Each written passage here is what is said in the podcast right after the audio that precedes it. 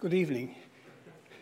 In this talk, I'd like to tell you about my pioneering equation, the most beautiful theorem in mathematics. But first, let me introduce myself, uh, Leonhard Euler. I was born in Switzerland, but spent many years in the imperial courts of St. Petersburg and Berlin. Having published over 800 books and papers in over 70 volumes, I've been called the most prolific mathematician of all time – Ranging across almost all branches of mathematics and physics at the time, these amounted to about one third of all the maths and physics publications of the 18th century. So, why is it the most beautiful theorem in mathematics? Well, this comes from when my equation topped a poll run by the Mathematical Intelligencer, an American mathematics magazine. But such polls aren't restricted to mathematicians. A similar poll for the greatest equation ever was taken by Physics World, with my equation appearing in the top two and way ahead of such equations as Einstein's E equals mc squared and Newton's laws of motion. Other people have been equally impressed. Indeed, when only 14, the future Nobel Prize winning physicist Richard Feynman called my equation the most remarkable formula in math, while Fields Medal winner Sir Michael Atiyah has described it as the mathematical equivalent of Hamlet's to be or not to be, very succinct, but at the same time very deep. And the mathematical popularizer Keith Devlin waxed even more eloquent, saying, like a Shakespearean sonnet that, covers, that captures the very essence of love, or a painting that brings out the beauty of the human forms is far, far more than just skin deep. Euler's equation, my equation, reaches down into the very depths of existence. It even featured in two episodes of The Simpsons and was crucial in a criminal court case when an American physics graduate student was sent, sentenced to eight years in prison after vandalizing 100 luxury sports cars by spray painting slogans onto them. He was identified after spraying my equation, which had just popped into his head, onto a Mitsubishi Montero, whatever that is. And as he announced at his trial, I've known Euler's equation since I was five. Everyone should know Euler's equation. So, what is this result of mine that everyone should know? My equation is important because it combines five of the most important constants in mathematics. One, the basis of our counting system, zero, the number that expresses nothingness, pi, the basis of circle measurement, e, the number linked to exponential growth, and i, an imaginary number, the square root of minus 1. It also involves the fundamental mathematical operations of addition, multiplication, and taking powers. So if we take e and raise it to the power i times pi, and then add 1, we get 0, or equivalently, e to the i pi is minus 1. And as one participant in the Physics World polls moved to remark, what could be more mystical than an imaginary number interacting with real numbers to produce nothing? and the numbers have even featured in a nursery rhyme. Leonhard Euler had a farm, E-I-E-I-0, and on that farm he had one pig, EI-EI0. As you'll see, my equation is a special case of a more general result that I published in 1748. This celebrated result relates the exponential function and the trigonometric functions cos x and sin x. But why should the exponential function e to the x, which goes shooting off to infinity as x becomes large, have anything to do with these trig functions, which for forever oscillate between the values 1 and minus 1? Indeed, there's no real reason why there should be such a relationship, but there are complex reasons. Introducing the complex number i leads to such connections, and realizing this was one of my greatest achievements. And my result has even appeared on a Swiss postage stamp where it appear, appears up the left hand side. Although my results may seem rather abstract, they're also of fundamental importance to physicists and engineers.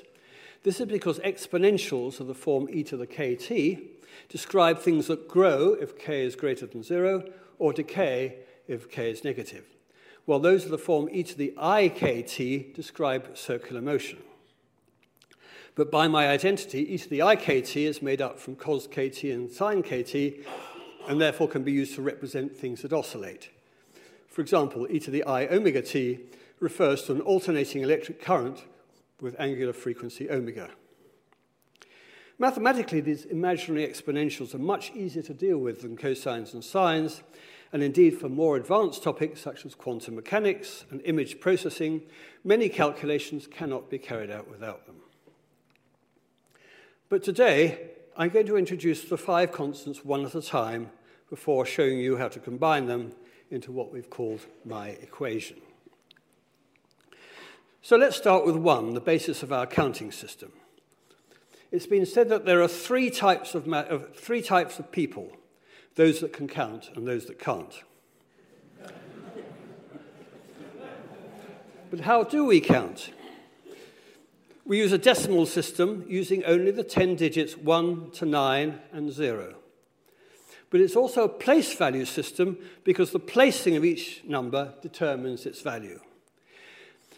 For example, the number 5157 means 5,100, 5 tens, and 7 ones.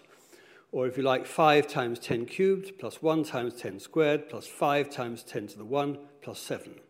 And here, the number 5 plays two different roles, depending on its position, as 5 thousands and as 5 tens. And the advantage of such a place value system is that we can carry out our number calculations column by column. Another example is a binary system used in computing, which is based on 2 rather than 10.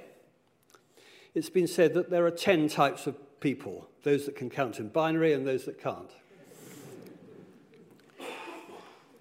So a binary number such as 1101 means one lot of 2 cubed plus one lot of 2 squared, no lots of 2 to the 1, and 1 unit, corresponding to our decimal number 13.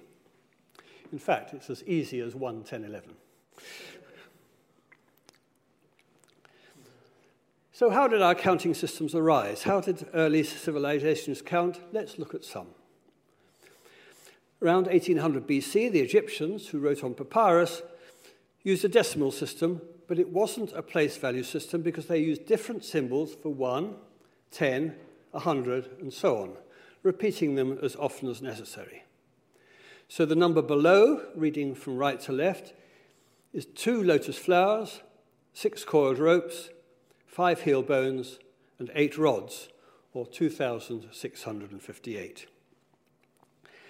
And around the same time, the Mesopotamians, or Babylonians, were imprinting their numbers on clay tablets.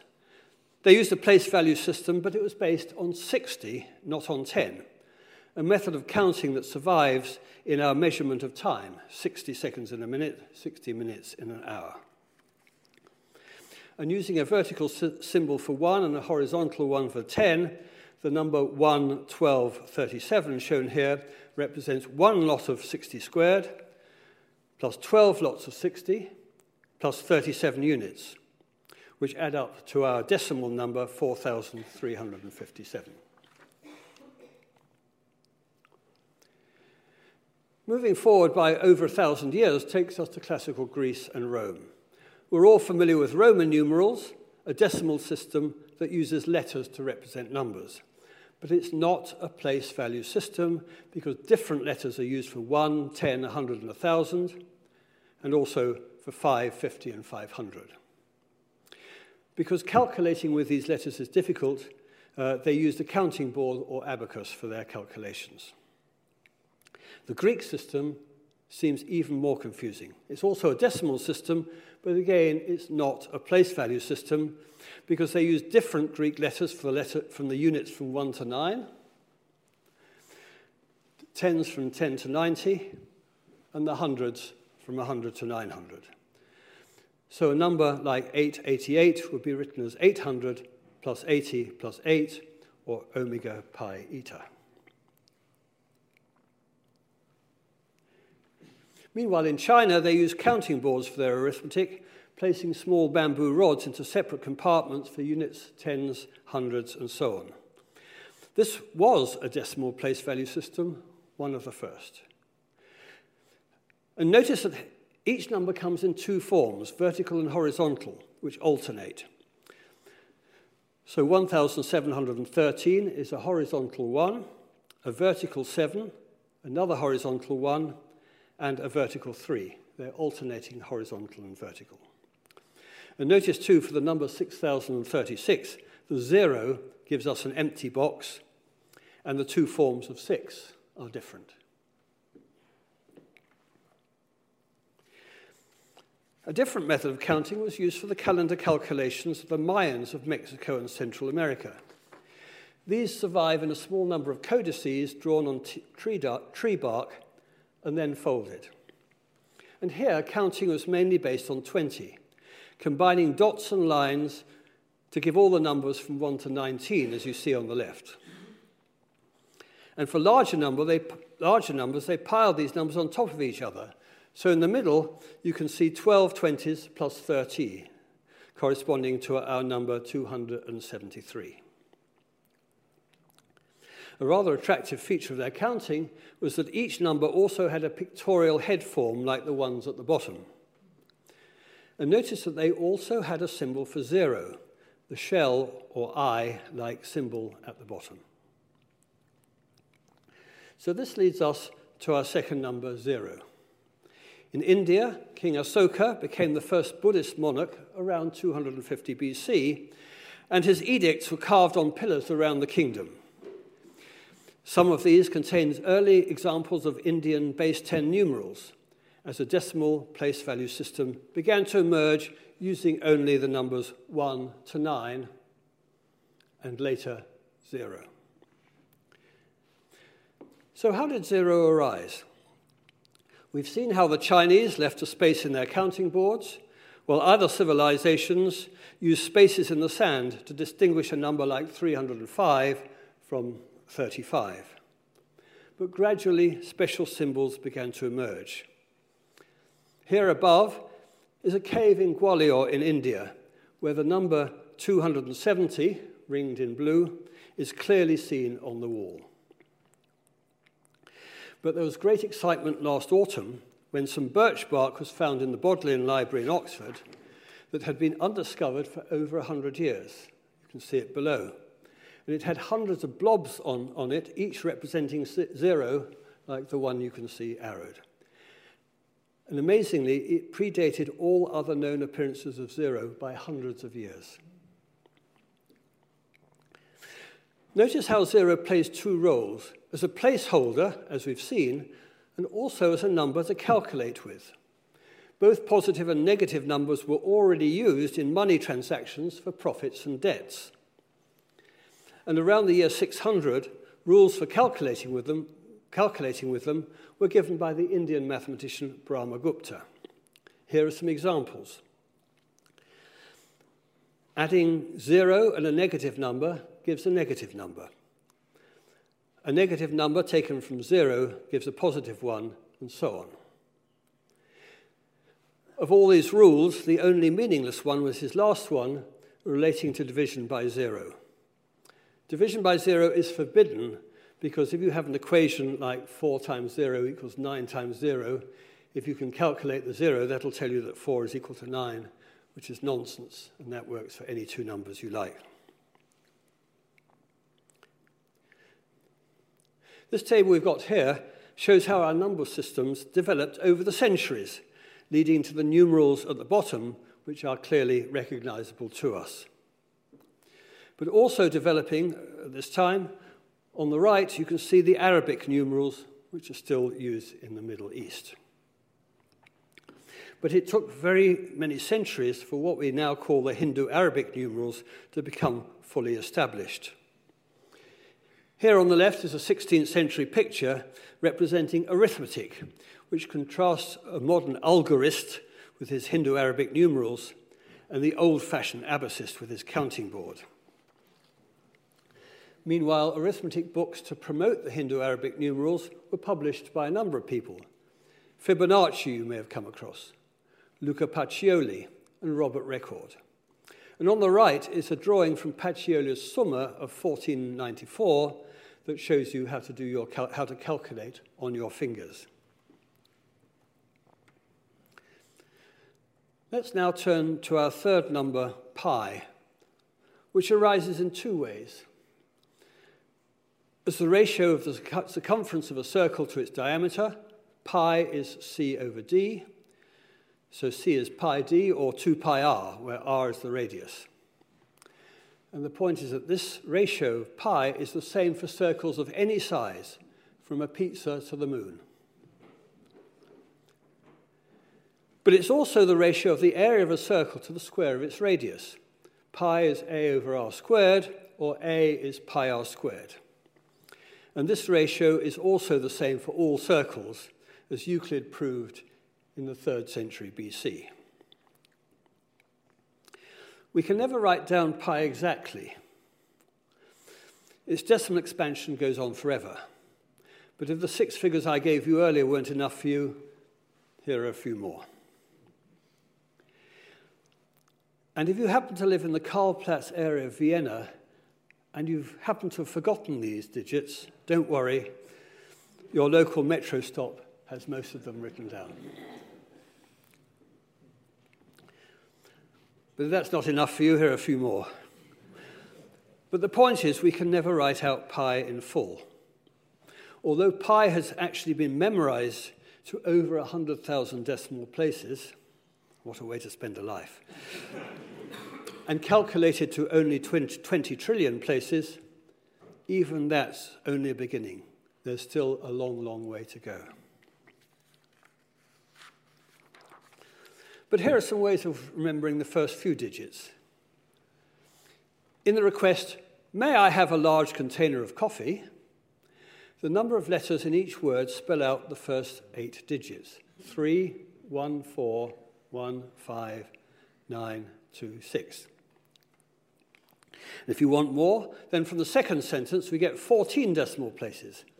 How I need a drink, alcoholic, of course, after all these lectures informing Gresham audiences.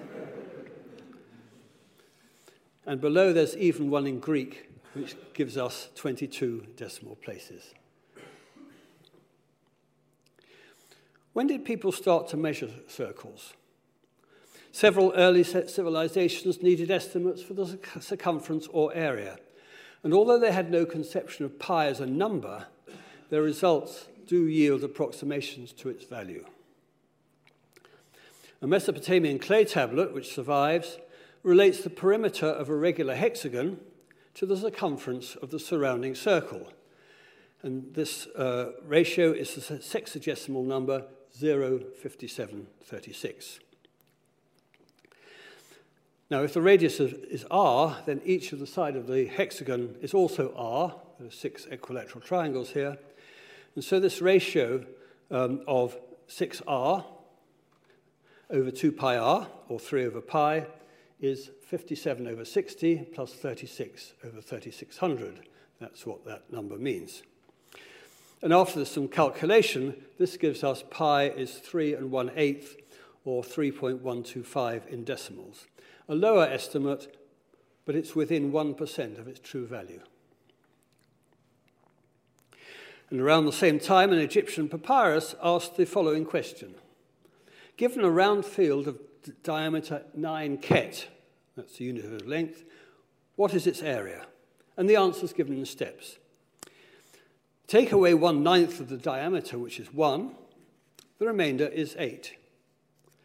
Multiply 8 times 8, it makes 64. Therefore, it contains 64 setat of land. So the area is 64. So to find the area, they reduced the diameter by one ninth and squared the result. This method was probably found by experience.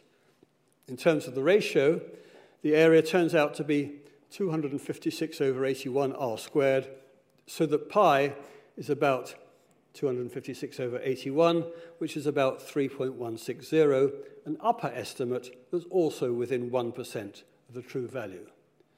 So there were some good values known even 4,000 years ago. A very convenient but much less accurate value appeared about a thousand years later in the Old Testament. In 1 Kings and 2 Corinthians, we learn that Hiram, a worker in bronze, made a molten sea with diameter 10 cubits and circumference 30 cubits, giving pi equals 3. But a better, better method of finding pi was introduced by the Greeks and would be used for almost 2,000 years.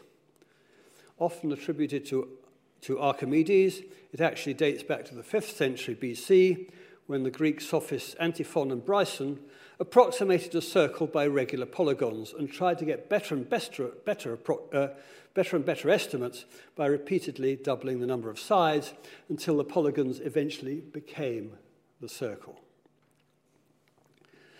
So Antiphon began with a square inside a unit circle and found its area to be 2.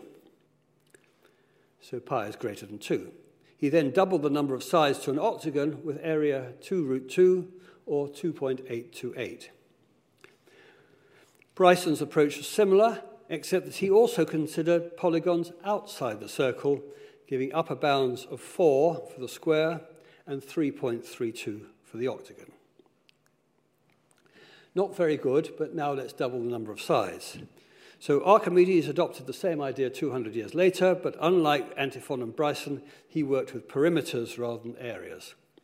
Starting with hexagons inside and outside the circle, he then doubled the number of sides of the polygons to 12, 24, 48, and 96, getting his bounds for polygons with 96 sides as 3 and 10 71st, and 3 and 1 seventh, 22 over 7. And this gives pi to two, to two decimal places. What was happening elsewhere? In China, around the year 263, Liu Hui also used polygons to approximate pi. Starting with hexagons and dodecagons, he found simple methods for calculating the successive areas and pyramids whenever he doubled the number of sides. And for polygons with 192 sides, that's twice 96, he obtains bounds of about 3.14. Four more doublings led to polygons with 3,072 sides and to pi's 3.14159. Even more impressively, around the year 500, Zu Chongzhi and his son doubled the number of sides three more times to polygons with over 24,000 sides and obtained pi to six decimal places. They also improved Archimedes' fractional value of 22 over 7 to the more accurate 355 over 113, which also gives pi to six decimal places. And this latter approximation wasn't rediscovered in Europe for another thousand years. After this, everyone got in on the game as the number of sides continued to double with, con- with corresponding increases in accuracy, leading eventually to the remarkable Dutchman Ludolf van Ceulen, whose polygons had over 500 billion sides, giving pi to 20 decimal places. And his upper and lower estimates appear here just below his portrait. But not content with this, he then used polygons with 2 to the power 62 sides to find pi to 35 decimal places. Proud of his result, he asked for this latter value to appear on his tombstone in Leiden, and for many years pi was known in Germany as the Ludolfian number. A new and highly productive method for estimating pi, which was used extensively throughout the 18th and 19th centuries, involved the, the inverse tangent function, usually written as tan to the minus 1x or arc tan x. Now, this, next bit, this next bit gets a little technical, uh, but hang in there, it won't last long.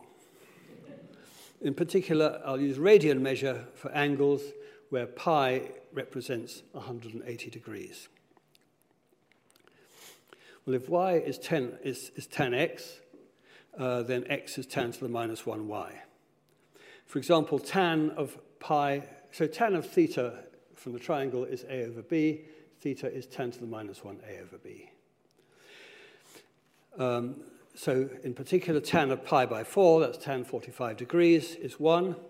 So tan to the minus 1 of 1 is pi over 4. And tan of pi over 6, that's tan 30, is 1 over, 3, 1, 1 over root 3. So tan to the minus 1 of 1 over root 3 is pi over 6. You're just turning things around. Well, we can combine different values of tan to the minus 1. For example, when you add tan to the minus 1 a half, tan to the minus 1 a third, you get pi over 4. That's 45 degrees. And you can see this from the picture on the left. And you can also prove it by simple geometry. And in general, we can combine any two inverse tangents by using the formula down below. Now, some of you will know uh, many functions can be written as infinite series. For example, we can write tan to the minus 1x as the infinite series shown here, with only odd powers of x, x, x cubed, x to the fifth, and with odd numbers as denominators, 1, 3, 5, 7. This result was already known in 15th century India, but it's usually named after the Scotsman James Gregory shown here, who rediscovered it 300 years later. If we now let x equals 1, we get a series expression for pi over 4, uh, a result also known in India but usually credited to Leibniz. This result, pi over 4, is 1 minus a third plus a fifth minus a seventh and so on.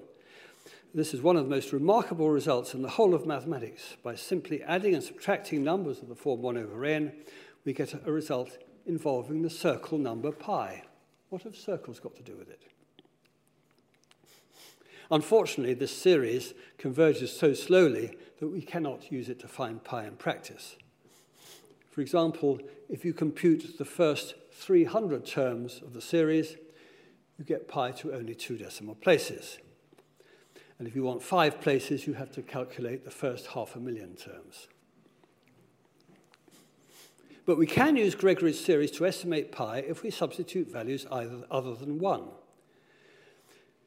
you remember that tan to the minus 1 half and tan to the minus 1 third add up to pi over 4? So we can substitute x as a half and x as a third into the series for tan x, giving the two series below. And because of the increasing powers of 2 and 3 in the denominators, these converge much faster, giving good estimates for pi.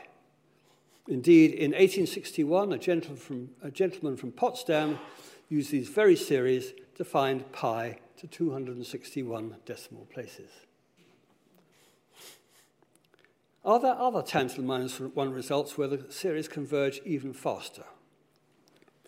In 1706, the Englishman John Machin, later, incidentally, Gresham Professor of, uh, uh, Gresham Professor of Astronomy for many years, used the addition formula to prove that pi is 16 times 10 to the minus 1 a fifth, minus 4 times 10 to the minus 1, 1 over 239.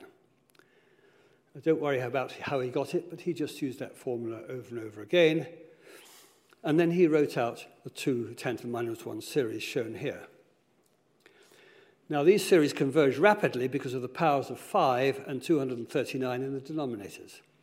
For example, if you only take three terms, you already get the value 3.14. Another advantage is that 5 is an easy number to divide by, so that Machin was able to calculate pi by hand to 100 decimal places. A great improvement on anything that went before. 1706 was a good year for pi.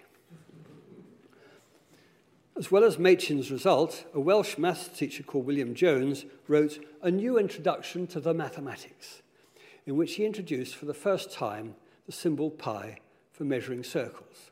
Here are two extracts from the book. Above, you can see Machin's series, and on the line below it is the first ever appearance of pi. That's the first time pi ever appeared.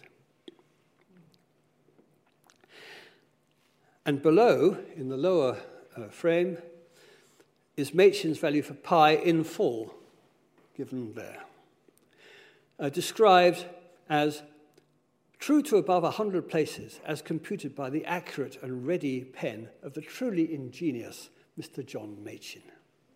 No wonder he became a Gresham professor.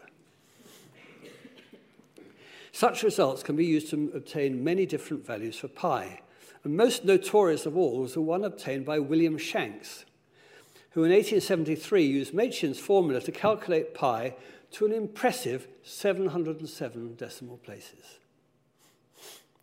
These were later inscribed in a ceiling frieze in the Pi Room of the Palace of Discovery in, in Paris, where they can still be seen. Unfortunately for him and for the palace, it was later found that only the first 527 of these decimal places are correct. Let's now look at a very different way uh, to find pi. In 1777, the Comte de Buffon described an experiment for estimating it. Suppose you throw a large number of needles or matchsticks of length L onto a grid of parallel lines at a distance d apart and record the proportion of needles that cross a line. It's not difficult to show that this proportion is 2 over pi times L over d, from which we can calculate a value for pi. For example, here L over D is 4 over 5, and exactly 5 of the 10 needles cross lines. If you do the calculations, you'll find that this is pi is 3 over 2, 3.2, which isn't too bad for only 10 needles. Incidentally, in 1901, uh, an, in, an, Italian mathematician called Mario Lazzarini uh, carried out such an experiment in which L over D was 5 over 6, performing 3,408 trials and claiming 1,808 crossings. This gave pi is 355 over 113, which, as we've seen, is correct to six decimal places. He was lucky. If just one needle had landed differently, his result would have been correct to only two decimal places.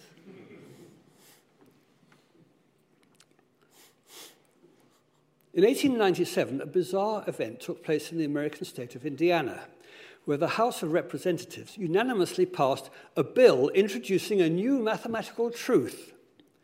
This House bill attempted to legislate an incorrect value for pi provided by a local physician, who would then allow the state to use, the state to use his value freely, but would expect royalties from anyone out of state who used it. A bill for an act introducing a new mathematical truth and offered as a contribution to education to be used only in the state of Indiana, free of cost, by paying any royalties whatever on the same. According to the proposer, the ratio of the diameter and circumference is 5 fourths to 4, which gives pi as 3.2. For some reason, the bill was then passed on to the House Committee on Swamp Lands, who in turn passed it on to the Committee of Education. It has been found that a circular area is to the quadrant of the circumference as the area of the equilateral rect rectangle is to the square on one side. Well, this makes little sense, but even so, it proceeded to the Committee on Temperance, who recommended its passage, not knowing any better. Fortunately, a mathematician from, from Purdue University happened to visit the State House on the very day when the bill was about to be finally ratified, and he persuaded the senators to stop it just in time. As far as we know, it's still with the Committee on Temperance. the 20th century saw a number of discoveries about pi, many of them completely bizarre. Here are three of them I'll just mention briefly. In 1914, the Indian mathematician Ramanujan found several remarkable exact formulas for 1 over pi, including this one an infinite series in which strange numbers such as 1103 and 26,390 seem to appear from nowhere. Such series converge extremely rapidly and form the basis of some of today's fastest algorithms for calculating pi. And many years later, in 1989, David and Gregory Chudnovsky of New York uh, pr pr produced a similar but even more complicated uh, result with even larger numbers, as you can see. My third example is simpler, but it caused much surprise. Its importance is that if we work in base 16 rather than in base 10, we can calculate each digit of pi one at a time without having to recalculate all the pre preceding digits first. I'd like to end my discussion of pi with a simple puzzle that appeared in 1702 in a book on Euclid's elements by the Cambridge mathematician William Whiston. If you haven't seen it before, you may find its answer surprising. The circumference of the Earth is about 25,000 miles, or 132 million feet. Assuming the Earth to be a perfect sphere, supposing we tie a piece of string of this great length tightly around it. Don't do this at home. We then extend this string by about just six feet, two, two pi feet, and prop it up equally all round the earth. How high above the ground is the string? Most people think the resulting gap must be extremely small, perhaps a tiny fraction of an inch. But the answer is one foot. And in fact, you get the same answer whether you tie the string around the Earth, a tennis ball, or any other sphere. For if the sphere has radius r feet, then the original string has length 2 pi r. When we extend it by 2 pi feet, the new circumference is 2 pi r plus 2 pi, which is 2 pi times r plus 1. So the new radius is r plus 1, one foot more than before. Isn't that nice? Let's now move on to our next number. The exponential number e is 2.71828, etc. Here we're concerned with how quickly things grow. We often use the phrase exponential growth to indicate something that grows very fast. But how fast is this? We note first that, like pi, the decimal expansion of e goes on forever. The letter E first appeared in print in 1736 in, in my book, Mechanica, a book on the mathematics of motion. And here it is in the penultimate line, uh, where e denotes the number whose hyperbolic logarithm is 1. That's the first appearance of e. To indicate what we mean by exponential growth, here's a, here's a story about the invention of the game of chess. The wealthy king of a certain country was so impressed by this new game that he offered the wise man who invented it any reward he wished. To which the wise man replied, My prize is for you to give me one grain of wheat for the first square of the chessboard, two grains for the second square, four grains for the third square, and so on, doubling the number of grains on each successive square until the chessboard is filled. The king was amazed to be asked for such a, a tiny reward, or so he believed until his treasurers calculated the total number of grains of wheat. You can see how the number is growing quite fast. And the total number of grains of wheat works out at 2 to the power 64 minus 1. That's enough wheat to form a pile the size of Mount Everest. Placed end to end, the grains would reach the nearest star, Alpha Centauri, and back again. Let's see how quickly other sequences can grow.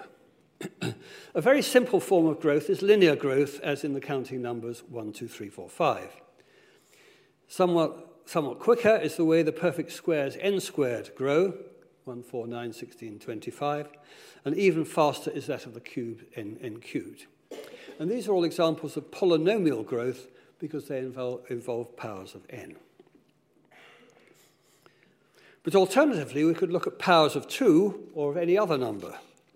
As we saw in our chessboard story, the sequence 2 to the n of powers of 2 starts off fairly slowly but soon gathers pace because each successive term is twice the previous one.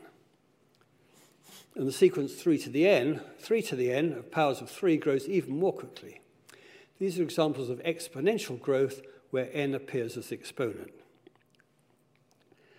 To compare these types of growth, let's calculate the running times of some polynomials and exponentials when n is 10, 30, and 50 for a computer performing a million operations per second. For polynomial growth, such as n cubed, such a computer would take about one eighth of a second uh, when n is 50. But exponential growth, uh, such as 2 to the n, is much greater, as we've seen. When n is 50, the computer would take over 35 years and would be vastly greater than this, billions of years, for 3 to the n. So, in the long run, exponential growth tends to exceed polynomial growth, often by a huge margin. Algorithms that run in polynomial time are generally thought to be efficient, whereas those that run in exponential time normally take much longer to implement and are regarded as inefficient. Returning to E, what exactly is this number and how did it arise? In 1683, the Swiss mathematician Jacob Bernoulli was calculating compound interest. Given a sum of money to invest at a given rate of interest, how, how does it grow? And the answer depends on how often we calculate the interest. How much is earned if we calculate it once a year, or twice a year, or every month, or every week, or every day, or even continuously? As an example, to keep the calculation simple, let's see what happens if we invest one pound at the unlikely annual rate of 100%. After one year, our pound has doubled to two pounds. But if we calculate the interest twice a year, that is 50% each time, then after six months, our one pound has been multiplied by one and a half to give one, one pound 50. And after a year, that amount is multiplied by another one and a half to give £2.25, which is a bit more than before. Now let's calculate the interest every three months. Uh, then there are four periods, and after each one, the amount's multiplied by one and a quarter. First to £1.25, then to about £1.56, then 1.95, and then by the end of the year to about £2.44, which is one pound times one and a quarter to the power four. Notice that these final amounts are increasing. So as the periods get shorter, what happens to them? Do they increase without bound, or do they settle down to a limiting value? Well, the results are shown in this table here to five decimal places. And to find them, notice that if the year is divided into n periods, then after each period, the amount is multiplied by 1 plus 1 over n, so that the amount at the end of the year is 1 plus 1 over n to the n. We also see from this table, the bottom row, that as n increases, these numbers tend to a limiting value that corresponds to when the interest is calculated continuously. And this limiting amount is 2.71828, is our exponential number e. Now, the greatest advances in understanding exponentials were made in the early 18th century. After Bernoulli, the main figure in the story was myself who investigated the number e and the related exponential function e to the x. And in 1748, my introduction to the analysis of infinites, if I may say so, one of the most important mathematics books ever written, brought together many of my results from earlier works. Here are some of my main findings. We've just seen that e is the limit of the, of the numbers 1 plus 1 over n to the n as n increases indefinitely. And similarly, you can show that e to the x is the limit of 1 plus x over n to the n for any number x. But as Isaac Newton had already discovered, the number e is also the sum of the infinite series shown here, where the denominators are factorials. Uh, 1 factorial is 1, 2 factorial is 2 times 1, 3 factorial is 3 times 2 times 1, or 6, 4 factorial is 24, and so on. And more generally, there's a similar series for e to the x, which converges for all values of x. And in fact, these series converge ex extremely quickly because the factorials on the bottom increase so rapidly. For example, just the first 10 terms of the series for e already gives the correct value to five decimal places. Well, I discovered all of these things and put them into my introductio.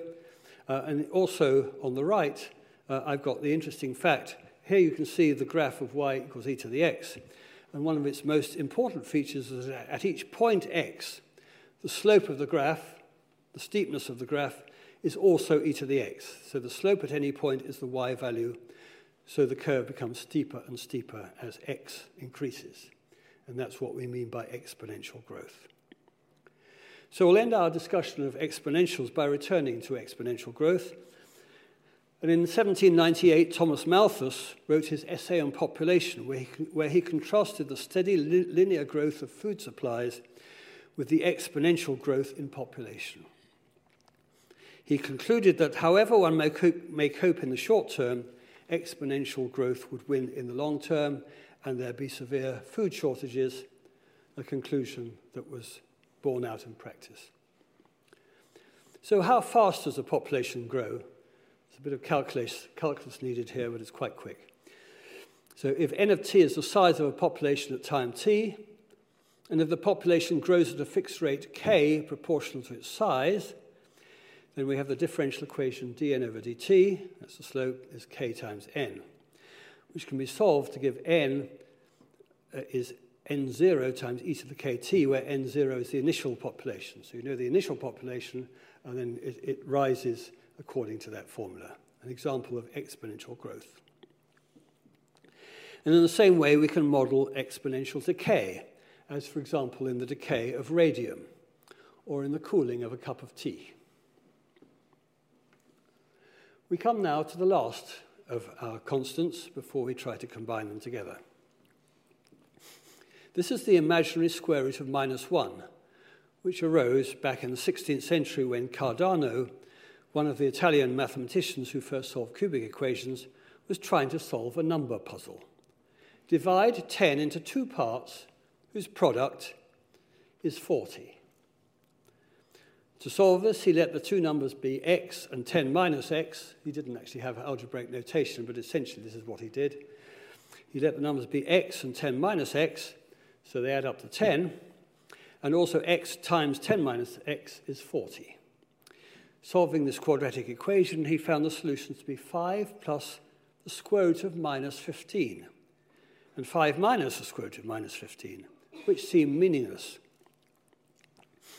Commenting that, nevertheless, we will operate putting aside the mental tortures involved, he checked that the answers worked.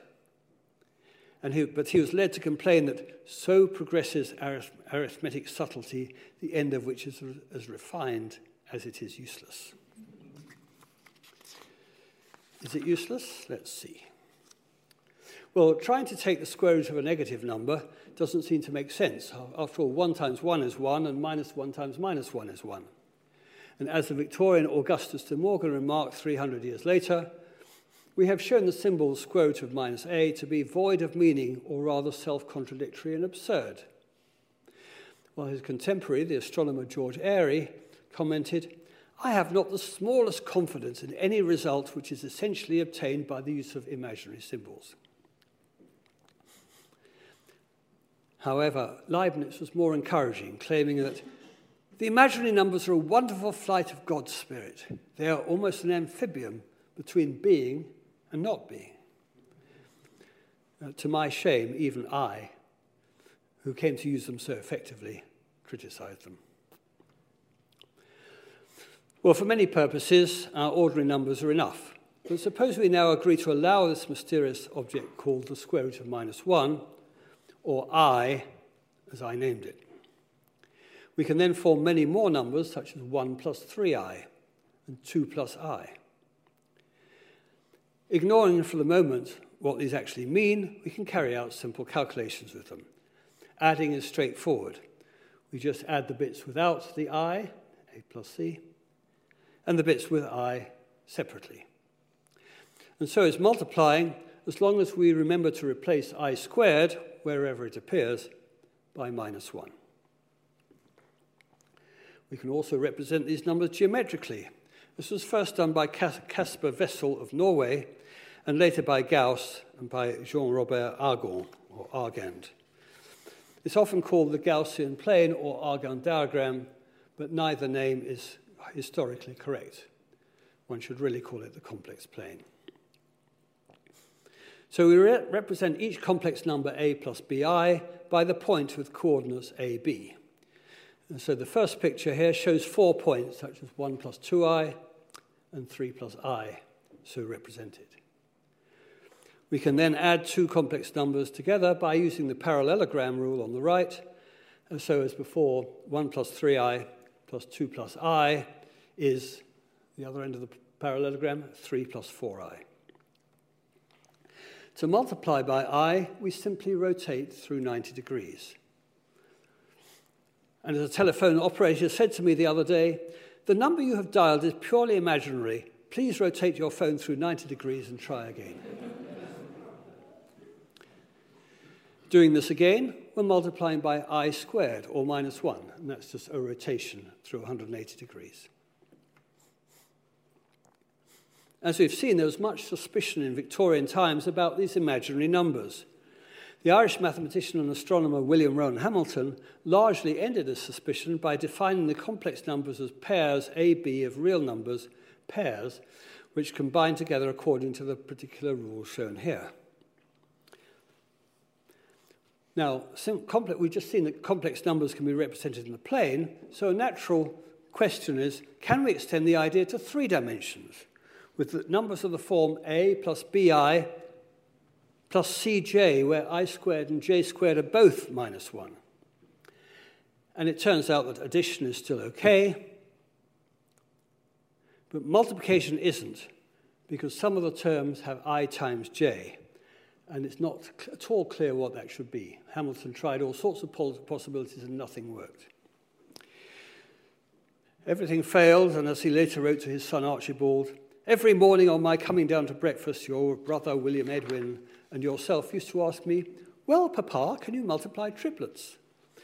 Whereto I was always obliged to reply with a sad shake of the head, No, I can only add and subtract them.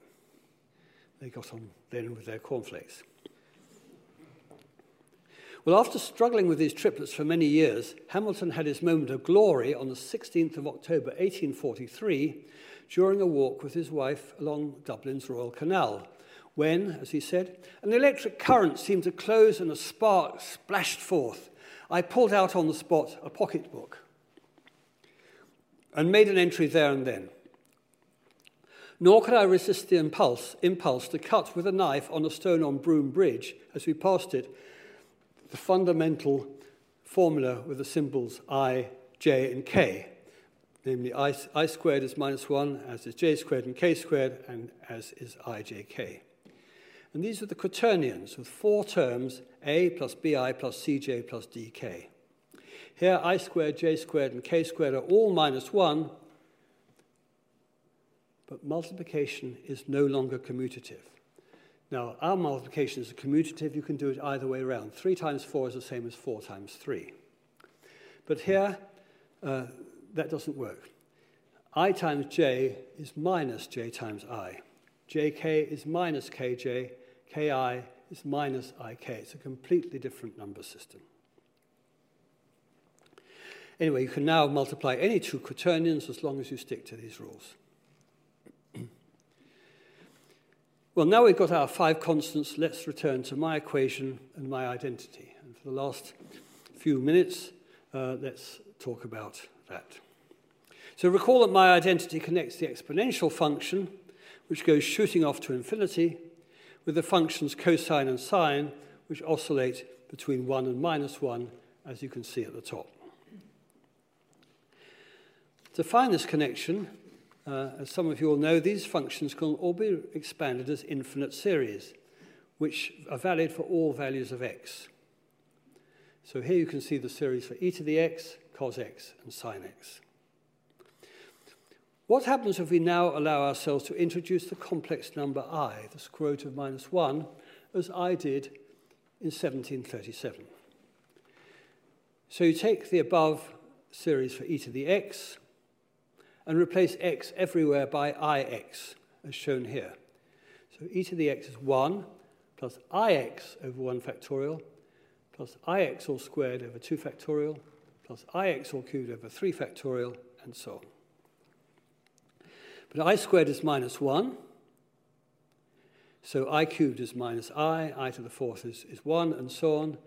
And if you sort it all out and collect terms, you, what you get is a series for cosine plus i times the series for sine x. That is, e to the ix is cos x plus i sine x, which is my identity, one of the most remarkable equations in the whole of mathematics, beautifully connecting these seemingly unrelated functions, all thanks to complex numbers. I actually gave more than one proof of my identity. Here's part of a different approach. Uh, this is from the introductio that I showed earlier.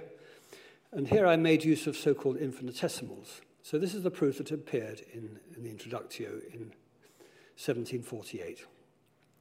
My identity appears in the penultimate line as e to the v times the square root of minus 1, that's eiv, is cos v plus square root of minus 1 times sine v.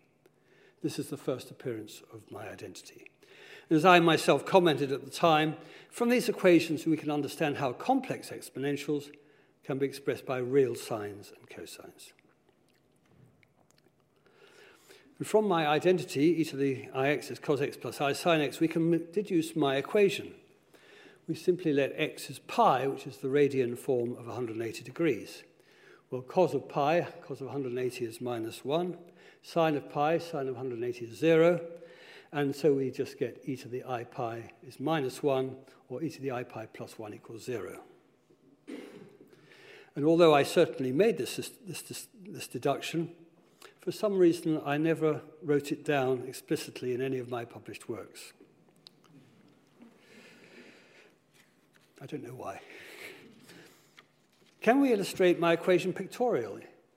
In 1959, the English school teacher L.W.H. Hull showed how to do so.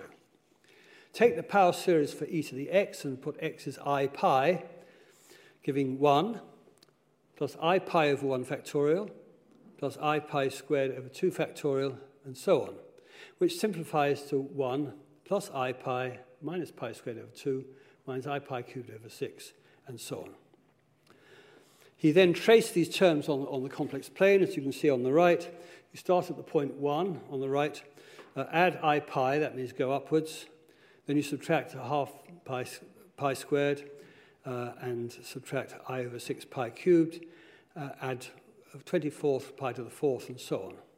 And this produces a spiral path which converges eventually to the sum of the series, which is just e to the i pi, which is minus 1. Well, although we call this result Euler's equation, it was nearly discovered a few years earlier by Johann Bernoulli. In 1702, Bernoulli was investigating the area of a sector of a circle of radius A. That's the shaded area on the right between the x-axis and the line from the origin to the point xy.